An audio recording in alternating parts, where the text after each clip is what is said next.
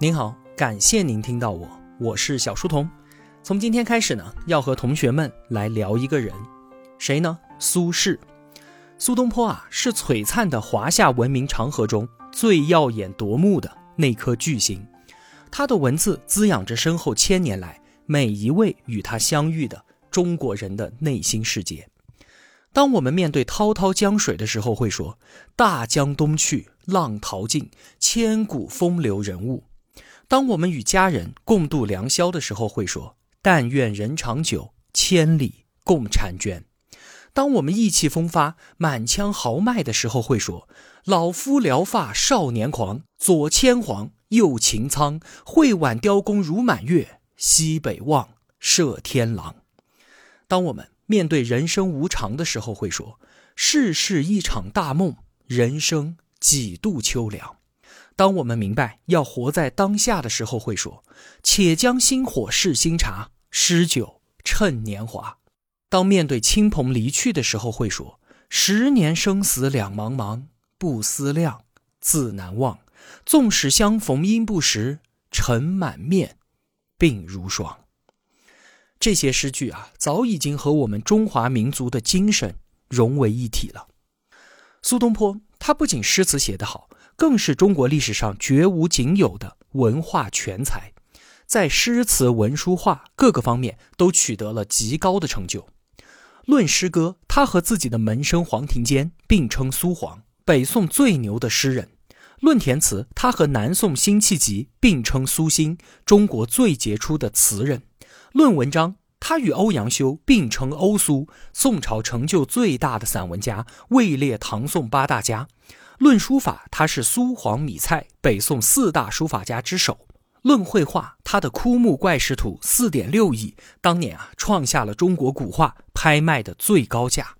论学术，他是儒学的旗帜，而在儒学之外呢，他对于佛学和道教的认识也远在很多的高僧大德之上。你看，历史上没有人像他这样在各个领域都展现出了卓越的才华。苏东坡相较于李白少了几分桀骜不驯，多了些平和隐忍；相较于杜甫少了几分痛心疾首，多了些超然豁达。更重要的是啊，相比于古代诸多的文人大家，他多了许多的务实精神，在仕途上也走得更远。少年登科，24岁就空降到陕西凤翔去当判官，相当于副市长。之后呢，任密州、徐州、湖州、常州等等8个地方政府的一把手。回到中央之后，做过礼部尚书、兵部尚书，距离位极人臣出任宰相仅一步之遥。但是呢，人们喜爱他，并不仅仅因为他是千古第一才子，更不是因为他曾经是士林领袖，位高权重，而是苏轼的人生大起大落，面对生活苦难的时候，他那种超然旷达的境界。苏轼的一生啊，真可谓是高开低走。21岁就高中进士，当时的主考官也是文坛宗主欧阳修就说，苏轼的文章他日必定独步天下，再过30年将无人再提我欧阳修，而人人都会知道苏子瞻。3年之后，24岁的苏轼以大宋开国以来100年第一的成绩，通过了官员内部选拔的制科考试。仁宗皇帝见到苏轼兄弟的文章大喜过望，他说，今天我为后世子孙找到了2个宰相。那真是出道即巅峰啊！什么叫做春风得意马蹄疾，一鸣惊人天下知，就是青年的苏轼。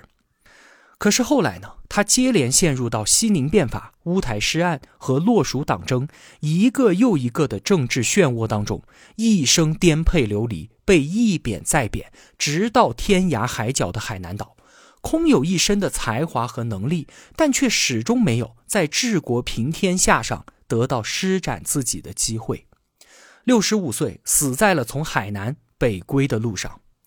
如果一个人的人生曲线是起点平平，然后一点一点的往上走，即便没能抵达太高的高度，但只要总体是向上的，就充满了希望。可是像苏轼这样高开低走的一生，人生境遇越来越差，这该如何自处啊？就在苏轼最后一次获赦北归的时候，他路过金山寺，见到寺里面多年前朋友留在这儿自己的画像，于是提笔在旁边写下了一首六言绝句，算是他的绝笔时，也是对于自己一生的总结。心似已灰之木，身如不系之舟，问汝平生功业，黄州、惠州、儋州。这首诗啊，看起来是苏轼历经一生坎坷，受尽磨难，深感绝望，在油尽灯枯之时无可奈何的自嘲。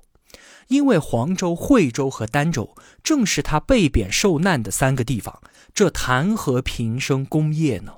但是当我们真正的去了解了苏东坡的一生之后，你就知道完全不是这样的。42岁的苏轼因盐获罪，乌台诗案，身陷囹圄130多天，被置之于死地。死里逃生之后，被贬黄州，以犯官身份看管居住。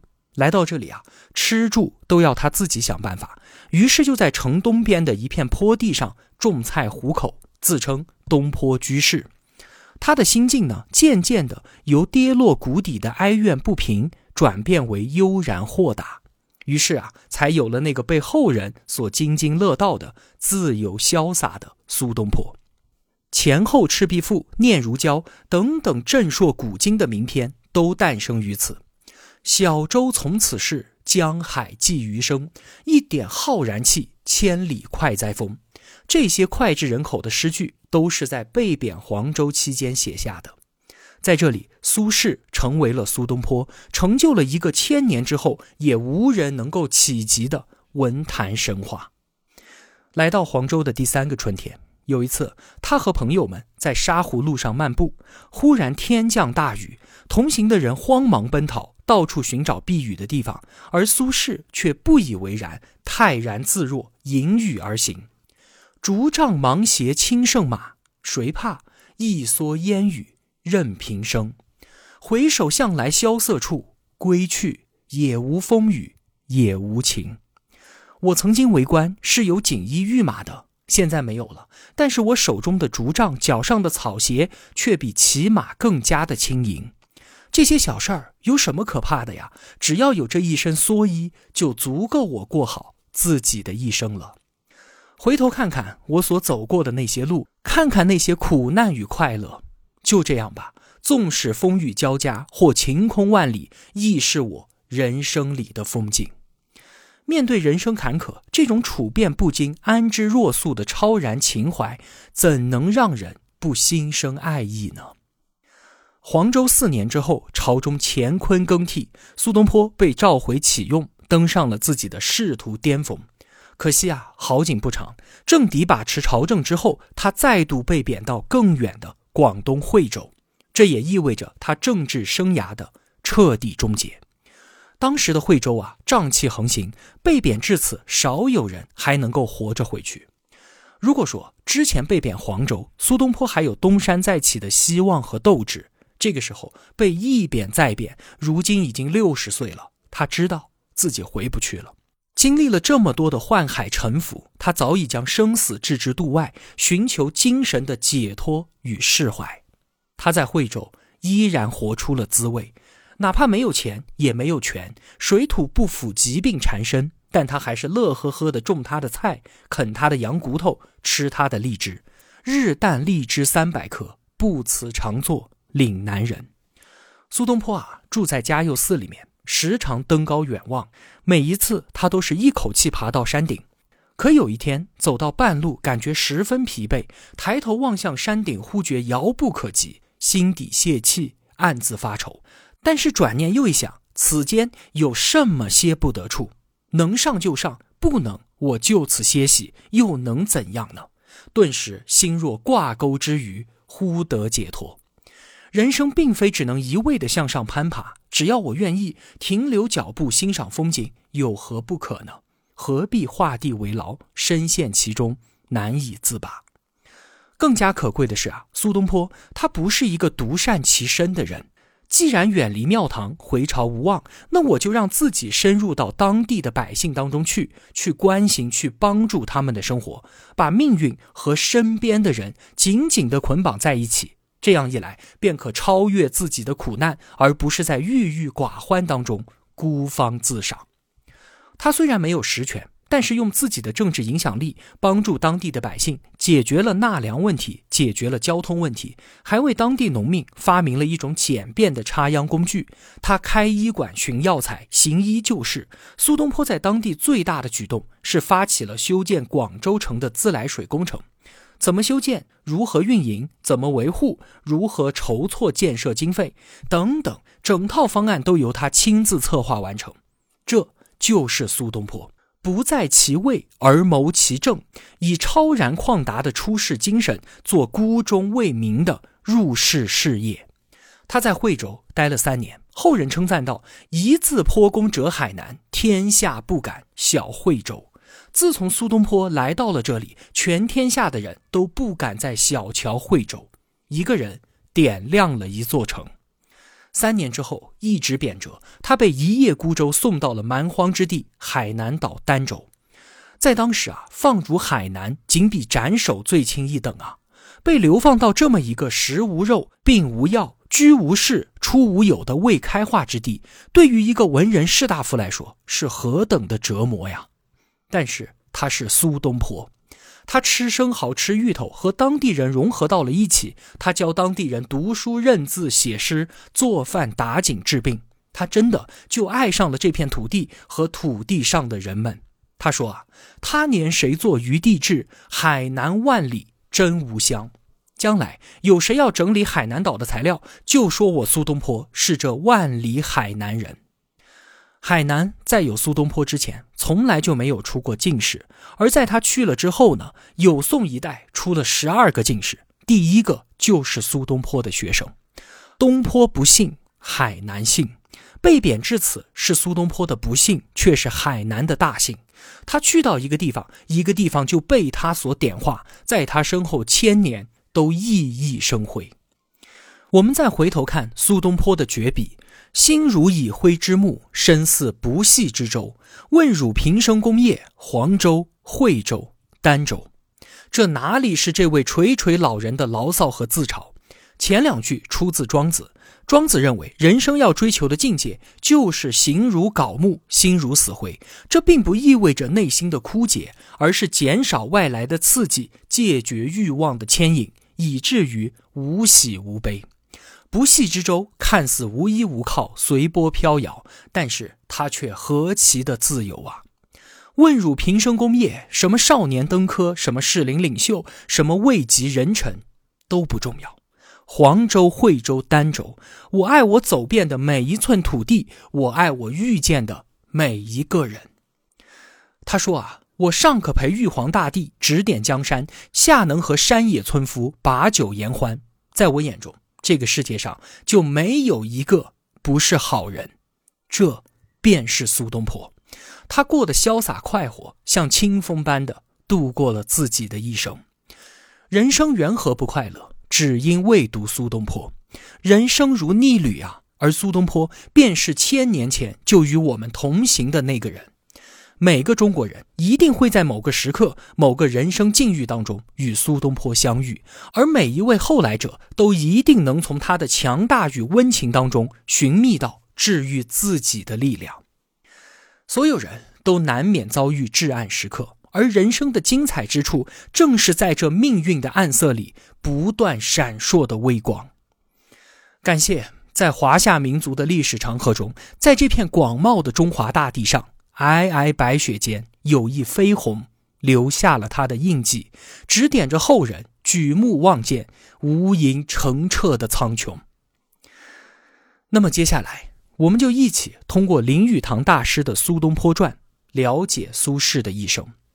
之后的节目内容当中啊，还会涉及到北京师范大学康震教授所写的康震讲苏东坡和当代思想隐士熊毅的付费课程熊毅说苏轼30讲。林语堂先生在全书开篇的第一句话就说：我写苏东坡没有什么特别的理由，只是以此为乐罢了。1936年啊，林语堂全家都去到了美国，身旁一直带着苏轼的真本古籍。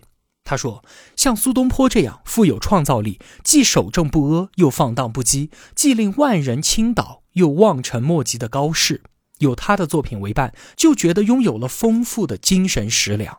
现在啊，我能够专心致志地写这本传记，当然是一大乐事。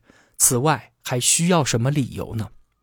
林语堂是苏东坡的铁杆粉丝，他对于苏东坡的爱源于对其透彻的了解。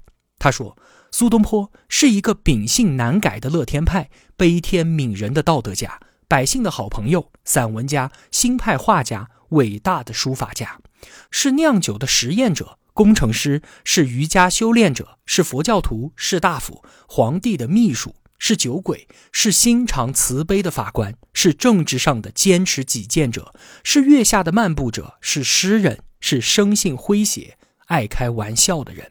可是这些种种都不足以勾勒出苏东坡的全貌。一提及苏东坡，就能够见到人们亲切敬佩的微笑，这就足以说明一切了。他的人品具有一个多才多艺的天才的深厚、广博、诙谐和高度的智力，以及天真烂漫的赤子之心，集这些品质于一身的人，在这天地间不可无一，但是难能有二。而苏东坡就是这样的人。接下来我们就跟随林语堂先生，遇见我们每一个中国人都将命中注定遇见的苏东坡。好了，这期节目就先聊这么多了。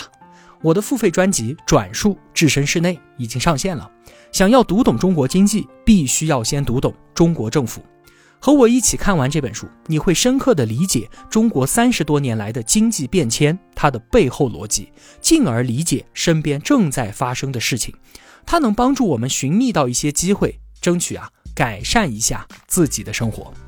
通过音频下方的海报二维码可以优惠购买，感谢支持。我是小书童，我在小书童频道与您不见不散。